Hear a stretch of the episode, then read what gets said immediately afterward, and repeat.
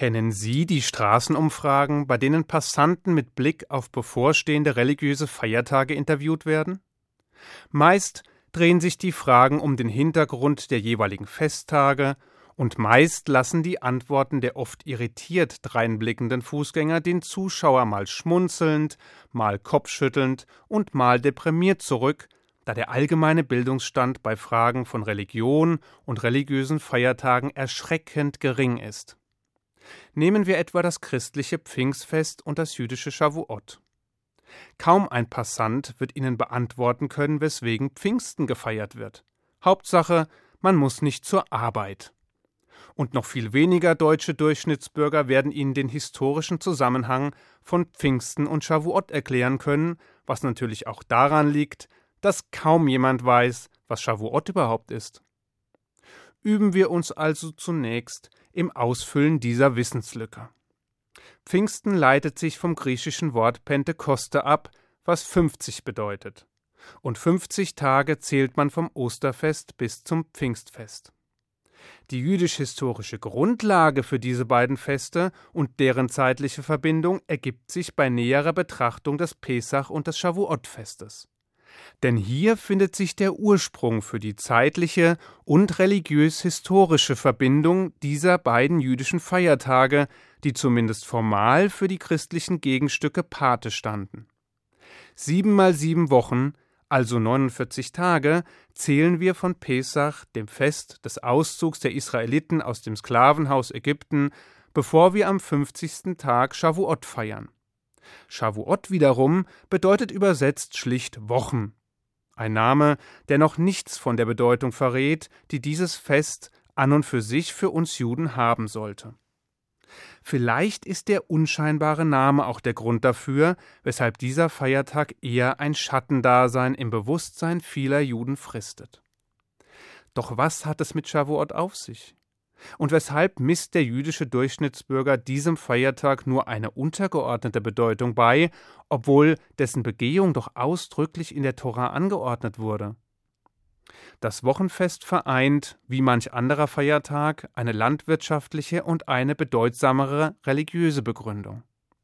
Es war einerseits eine Art Erntedankfest, die Zeit der Weizenernte, die mit einer Wallfahrt zum heiligen Tempel in Jerusalem, mit Prozessionen und mit Dankopfern abgeschlossen wurde.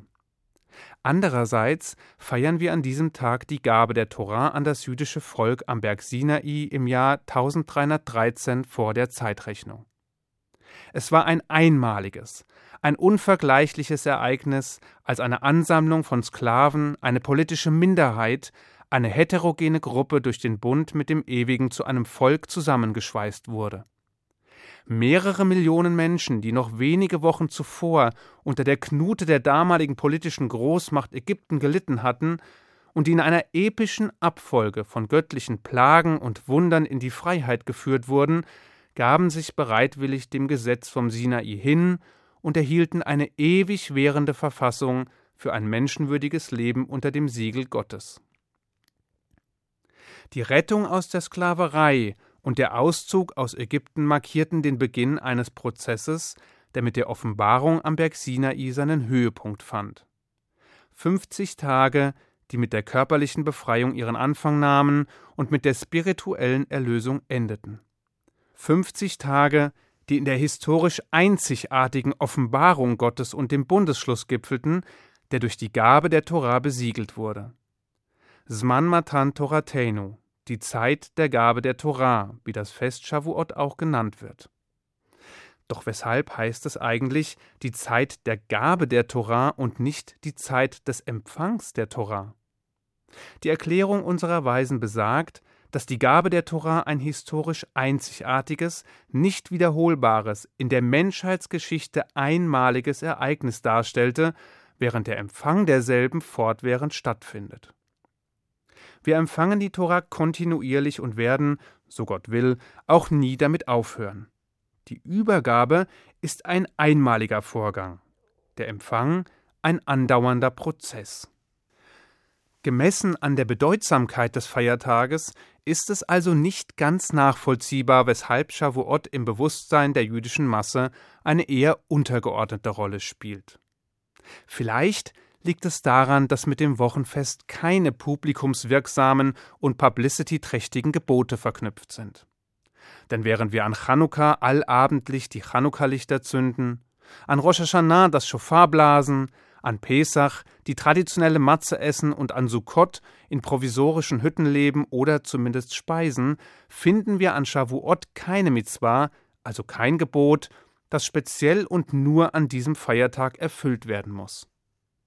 Erklärt wird dies damit, dass wir an Shavuot im Gegensatz zu anderen Festen die Torah in ihrer Gesamtheit ehren. Aus Anlass des Festes, an dem eine Ansammlung von Individuen durch die Gabe der Torah, des Gesetzes vom Sinai, zum Volk geworden ist, würdigen wir das Gesetz nicht en Detail, sondern im Ganzen. So wenden wir uns nicht einem spezifischen Gebot zu, sondern würdigen die jüdische Verfassung in ihrer Komplexität, in ihrer Geschlossenheit, in ihrer Einheit. Das wiederum bedeutet nicht, dass es nicht eine Reihe von Traditionen gäbe, die dieses Fest begleiten. So verzehren wir etwa vorwiegend Milchspeisen und sollen, so das Ideal, die ganze Nacht Torah lernen.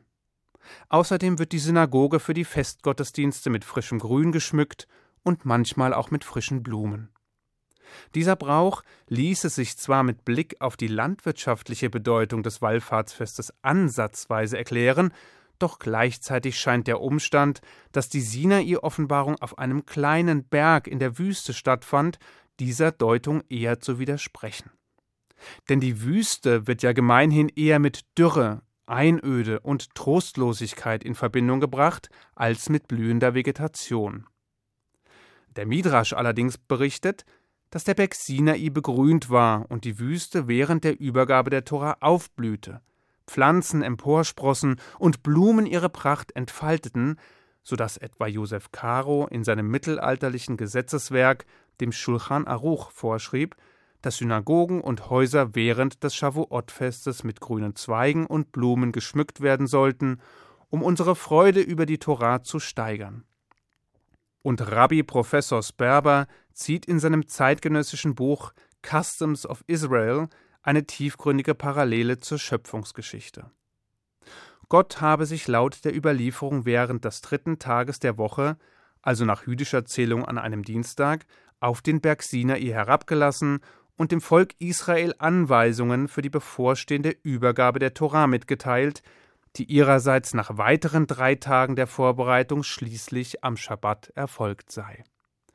Der Dienstag sei allerdings nicht nur der Tag gewesen, an dem das Volk für die Übergabe des Gesetzes vorbereitet worden sei, sondern es war in der Schöpfungsgeschichte eben auch der Tag, an dem Gras, Kräuter, die Samen der Felder und die Fruchtbäume geschaffen worden sind. Diese Vegetation sei seither die bedeutendste Nahrungsquelle und erhalte das Leben auf unserem Planeten aufrecht. Und in eben dem Maße, wie die Begrünung unserer Erde unserer körperlichen Ernährung diene, benötigen wir die Torah zur geistigen Stärkung. Das mag auch ein Grund dafür sein, dass die Torah in den Sprüchen als Baum des Lebens bezeichnet wird. Mehr noch, wenn die Völker dieser Erde die ethischen Lehren der am Berg Sinai übermittelten zehn Gebote nicht beachten würden, werde die Menschheit sich selbst und das Leben, wie wir es kennen, schließlich zerstören. Das Leben an sich könne nämlich nur dann aufrechterhalten werden, wenn die Menschheit die primären Lehren des göttlichen Gesetzes verinnerliche. Dass jeder Mensch nach dem Bilde Gottes geschaffen sei und daher für immer frei sein müsse dass kein totalitärer Staat seine Bürger ungestraft versklaven könne, wie Gott die Welt zur Zeit des Exodus gelehrt habe, und dass Freiheit ohne moralische Verantwortlichkeit, wie sie am Sinai offenbart worden sei, zu rasender Anarchie führe.